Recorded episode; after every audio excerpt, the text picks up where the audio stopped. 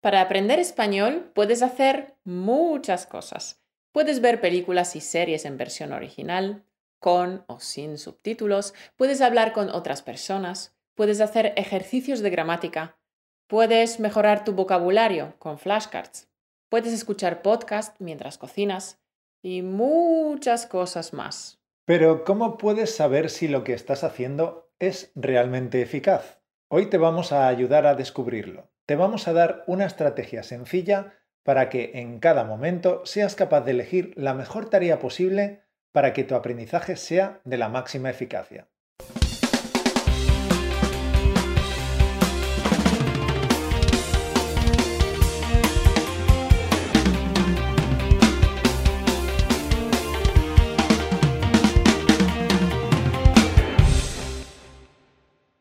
Hace unos cuantos años, más de cinco, mi amigo Javi estaba interesado en aprender inglés bien, porque ya sabes, tenía el nivel de inglés que se adquiere en la escuela en España, es decir, un nivel que sirve para leer, ayudándose de un diccionario, pero con una bajísima capacidad para comprender el inglés hablado y, por supuesto, hablar en inglés ni de coña.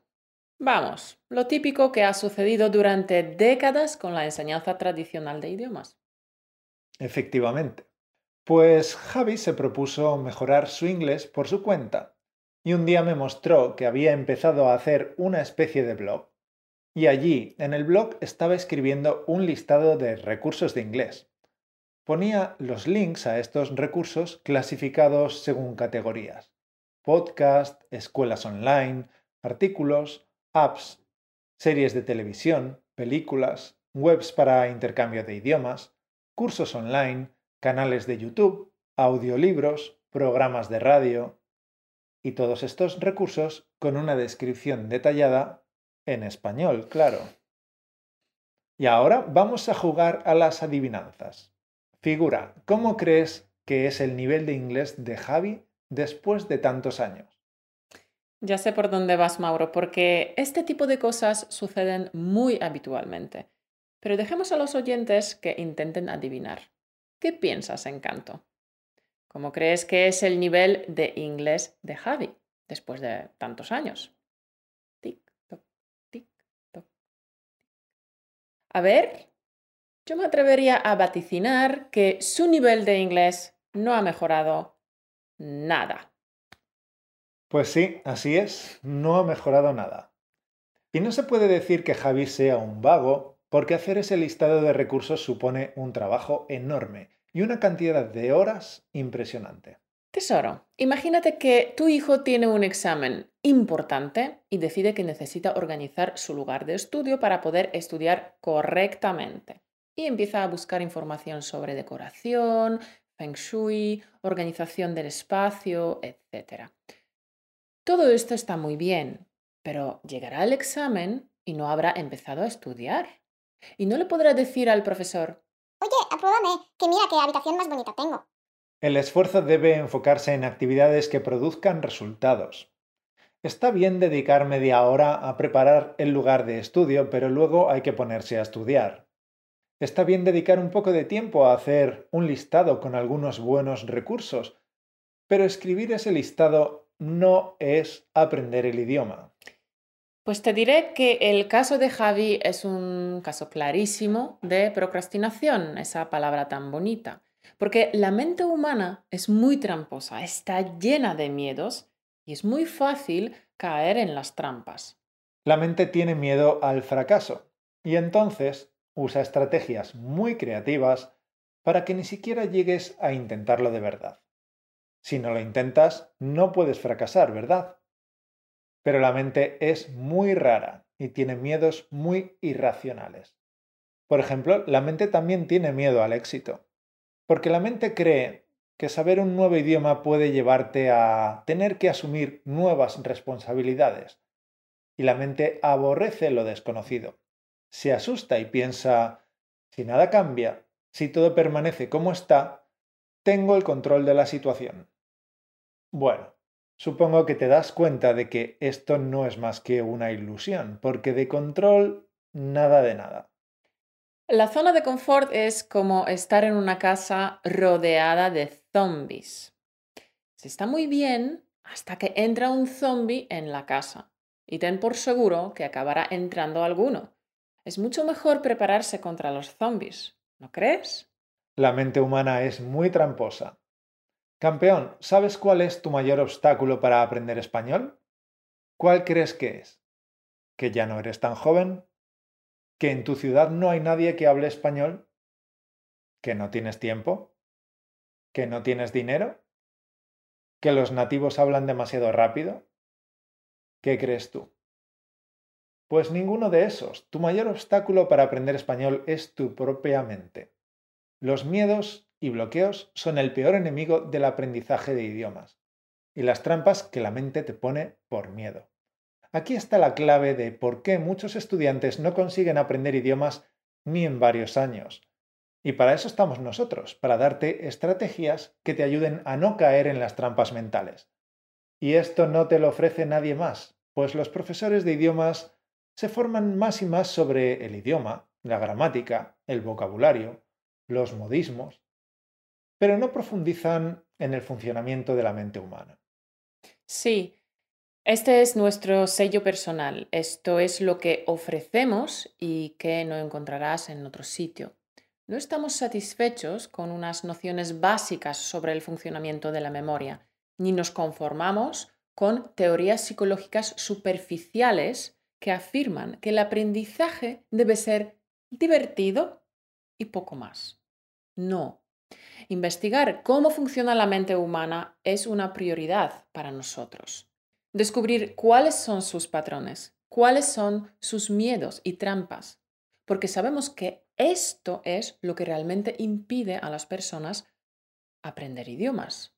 Y por eso nuestros alumnos del curso Entender conversaciones en español y del curso Piensa y habla en español obtienen tan buenos resultados.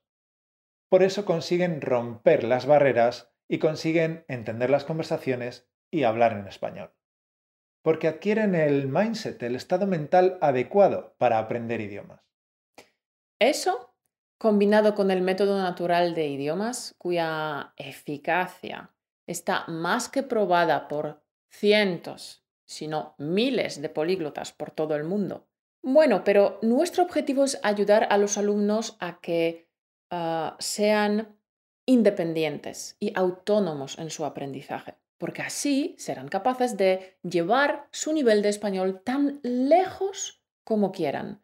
Y de eso va el capítulo de hoy. ¿Cómo lograr la máxima eficacia? y te vamos a dar una estrategia sencilla. Queremos que evites la trampa de la que hemos hablado antes, la trampa de hacer tareas que parecen costosas y difíciles, pero que están dentro de nuestra zona de confort. Es decir, para evitar que te pase como a Javi. La mente de Javi, para evitar las tareas que están fuera de su zona de confort, como por ejemplo hablar en inglés, le ponía una trampa tareas difíciles pero cómodas, confortables. Por ejemplo, hacer un listado de recursos en inglés. ¿Comprendes la trampa, verdad, figura? Javi se creía que estaba dedicando mucho trabajo a su inglés, pero lo que realmente hacía era evitar aquello que le daba miedo, por ejemplo, actividades eficaces como hablar. Y es muy comprensible porque al hablar queda en evidencia nuestro verdadero nivel. Y eso puede ser un palo para la autoestima. Pero no queda otra que hablar para hacerlo mejor cada vez, ¿verdad? Bueno, con la sencilla estrategia que te vamos a explicar, podrás evitar las trampas y podrás escoger la mejor actividad posible para ti a cada momento. Vamos allá. Vamos a llamar a la estrategia las preguntas correctas. Cada día, antes de ponerte con tu español, tienes que pararte un momento y hacerte estas preguntas. Primera. ¿Qué puedo hacer ahora mismo para mejorar mi español? Y la segunda. ¿Puedo hacer algo mejor que eso ahora mismo para mejorar mi español? Fácil, ¿verdad? Las estrategias realmente eficaces no suelen ser demasiado sofisticadas. Y estas dos simples preguntas te ayudan a escoger una buena actividad. La fuerza de estas preguntas es que tendrás en cuenta tu estado de ánimo, si tienes ganas, si estás cansado, si tienes mucho tiempo o solo unos pocos minutos. Efectivamente. Si estás descansado y con ganas, escogerás una actividad de nivel 8, 9 o 10. Si estás cansado, a lo mejor escoges escuchar un podcast fácil para ti. Si tienes solo 5 minutos, a lo mejor entrenas con flashcards. Pero si tienes media hora, a lo mejor entrenas con el activador de fluidez. Bien, estas son las preguntas antes de ponerte con tu español. Pero a menudo, mientras estás estudiando español, también necesitas hacerte unas preguntas. Primera. ¿Qué estoy haciendo para mejorar mi español? Y segunda. ¿Puedo hacer algo mejor que eso ahora mismo para mejorar mi español? Como ves, la segunda pregunta siempre es la misma. Haciéndote estas preguntas, tomas el control de tu cambiante estado de ánimo. O puede ocurrir que una actividad que se te da bien, un día no estés tan inspirado y te salga mal. Así que en vez de seguir malgastando el tiempo, te permites escoger otra tarea más acorde para este momento y que te traerá mayores beneficios. Y terminamos con una frase inspiradora. El problema en mi vida y en la vida de otras personas no es la ausencia de saber qué hacer, sino la ausencia de hacerlo. Pues eso, encanto. Ya sabes lo que tienes que hacer y ya puedes evitar muchas trampas mentales. Ahora solo te queda hacerlo. Si te ha gustado el contenido de este capítulo, te agradeceríamos que nos dejaras una reseña con 5 estrellitas en iTunes o un like en YouTube. No creas, tu like nos ayuda muchísimo y es la forma más sencilla y rápida para apoyarnos. Venga, no te cortes, danos un like. Gracias, eres un solete. Nos volveremos a ver la semana que viene. Hasta el lunes que viene, figura. Un beso.